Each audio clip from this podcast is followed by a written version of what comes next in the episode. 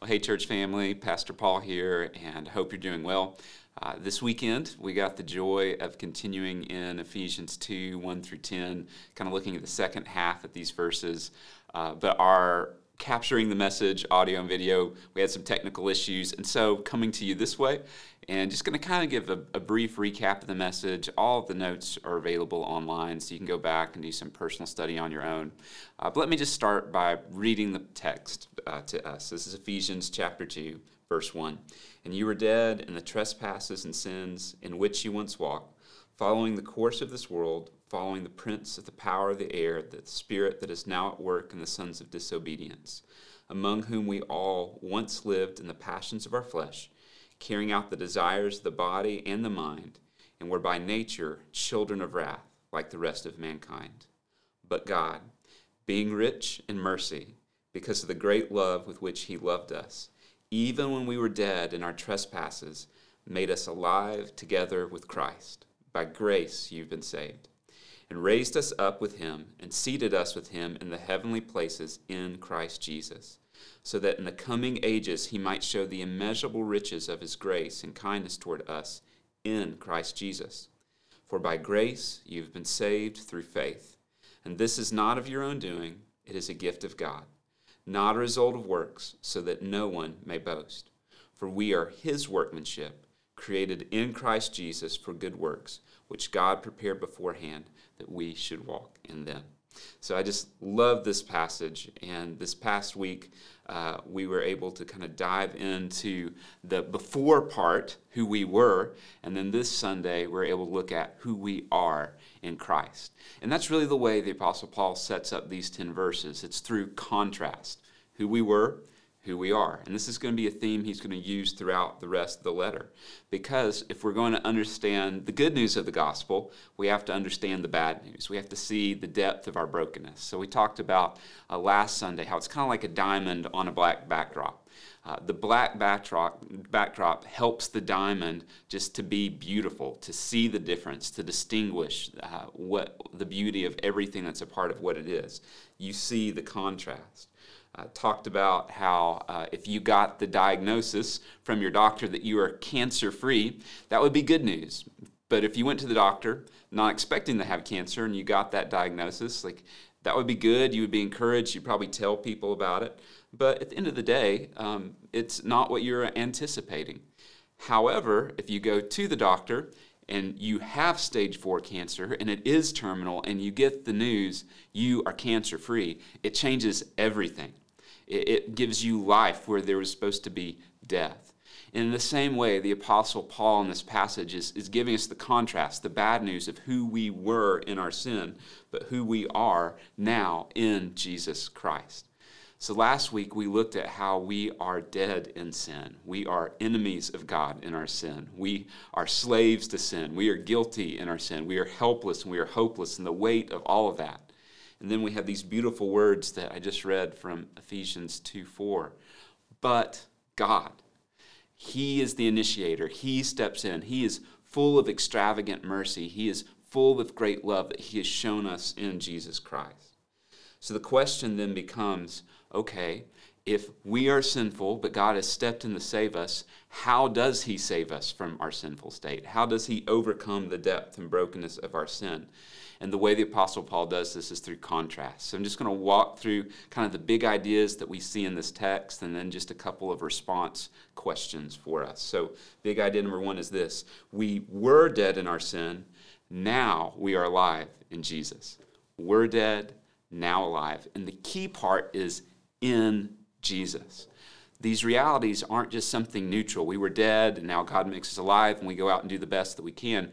No, we are alive because we are in Jesus Christ. When you look at verses 5 through 6, it says that He made us alive in Christ, that He raised us in Him.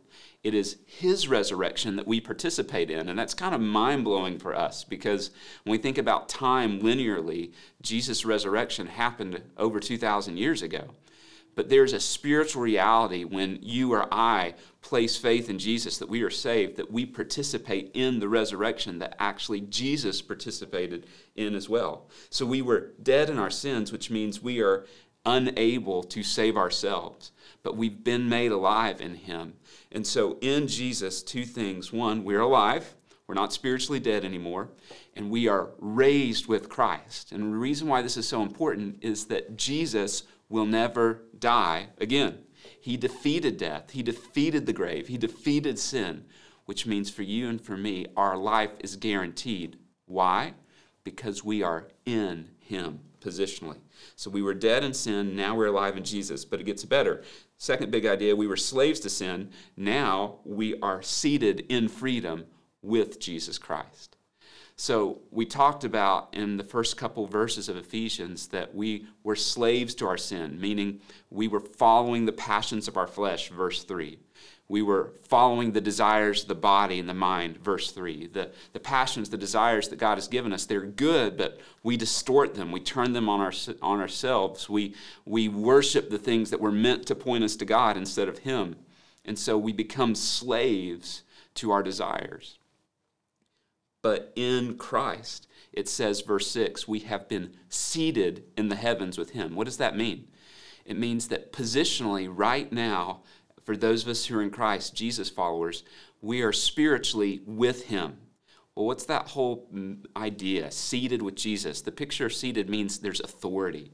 He is ruling, He is reigning. There's nothing that is outside His authority.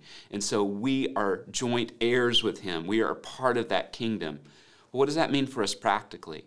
Well, it means He has authority over all things, and we have been set free because we are in Him. So, really, practical implication is this sin no longer has authority over you or me. Like when we were dead in our sins, we were slaves, meaning we couldn't stop worshiping the wrong things. We couldn't stop lusting. We couldn't stop being greedy. We couldn't stop being bitter and selfish. We couldn't stop being angry. But now, because we are seated with Jesus and all authority belongs to Him, sin is no longer our, has power over us. You are free in Jesus. And when will that freedom end? Never. Because He is seated at the right hand of God and we are in Him. So we were slaves, but now we have been set free. I love how the apostle Paul speaks this in Galatians 5:1. He says, "For freedom Christ has set us free. Stand firm therefore and do not submit again to a yoke of slavery." You're free. And so, yes, we're going to battle sin, we're going to battle temptation. Our flesh is still real because we live in this world, but sin no longer has power over you if you are in Christ. So we've been made alive, We've been set free. Third big idea we were guilty in sin, but now we are under grace. We're under grace. So we were under condemnation, under wrath, guilty punishment because we were born in sin, we abide in sin, we continue in sin. But what we see in this beautiful passage is in verse 5, verse 7, and verse 8. We are, for by grace you are saved, according to the riches of his grace. For by grace you are saved. Again, three times in these four verses, the Apostle Paul's showing again and again you are under God's grace. Grace is unmerited favor, it is a free gift that comes to us, which means because Jesus died on the cross, the penalty of our sin has been paid. We are no longer guilty because we are in Him. When He died, He took the sin of the world on Himself, including yours, including mine so that when God looks at us, He doesn't see our sin, He sees Jesus. We are under God's grace. Well, when will that grace stop? It never will, because He has fully paid the cost of your sin and my sin. So grace is not just a past event that we enjoy, it is a present reality that we live in. We were guilty, now we're under grace. Fourth big idea we were enemies of God, now we are servants of Jesus. So there's this really cool parallel. It's easy to miss in these verses. In verse 2, we see that it says, We once walked following the course of the world, following the prince of the power of the air. It was an active direction, a going toward uh, sin, uh, running from God. Well, now when you look at verse 10, it says, We were created in Christ Jesus for good works that we might walk in them. Exact same word. And what Paul's saying is there's been a change of direction. We were going one way, following the course of the world, following the enemy, following our desires.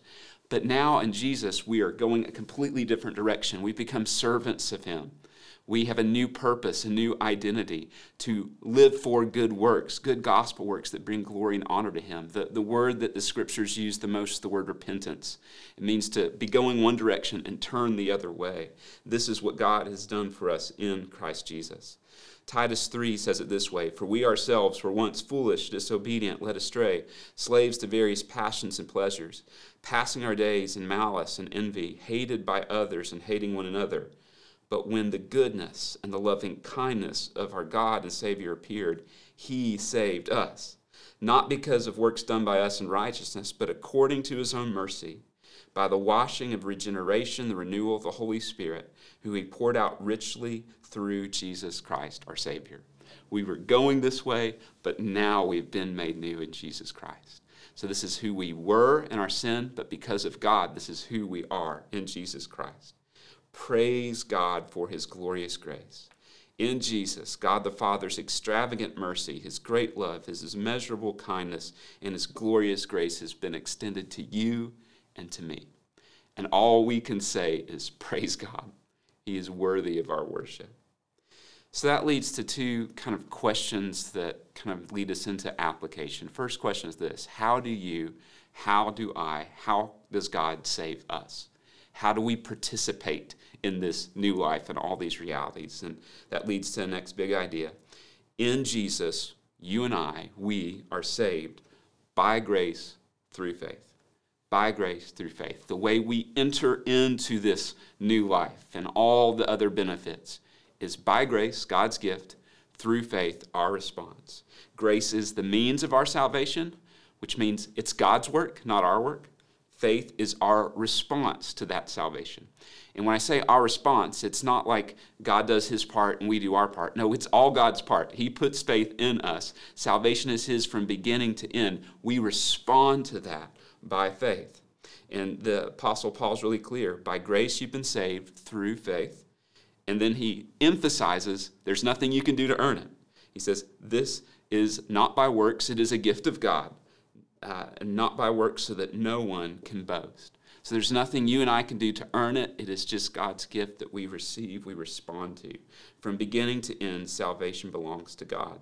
So the question is for you and for me have you responded in faith to God's great gift of grace? Do you know Jesus? Have you been made alive in him?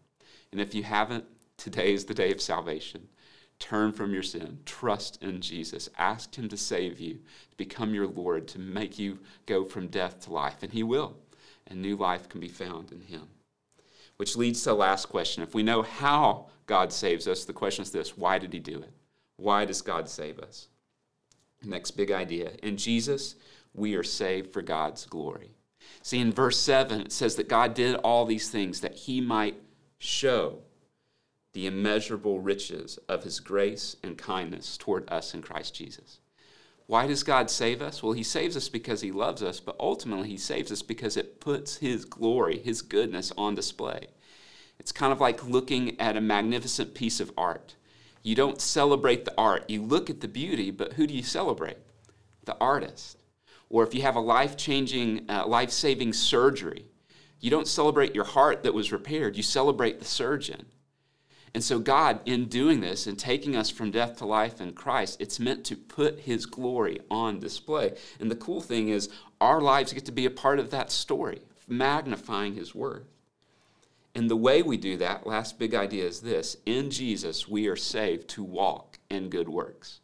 So, as we live out the gospel, verse 10, we are His workmanship, His new creation, created in Christ Jesus. Why? For good works, which God prepared before time. Why? That we should walk in them. So, as you and I live out the gospel, and that's what we're going to see in Ephesians 4 through 6, the practical living out, the walking out of our calling, the way we do that brings glory and praise to Jesus. This is what saturation looks like that every single part of our lives, from our marriage to our parenting to our school to our vocation to our words to our relationship in the body, being lived out for the glory of God, what we are called to do.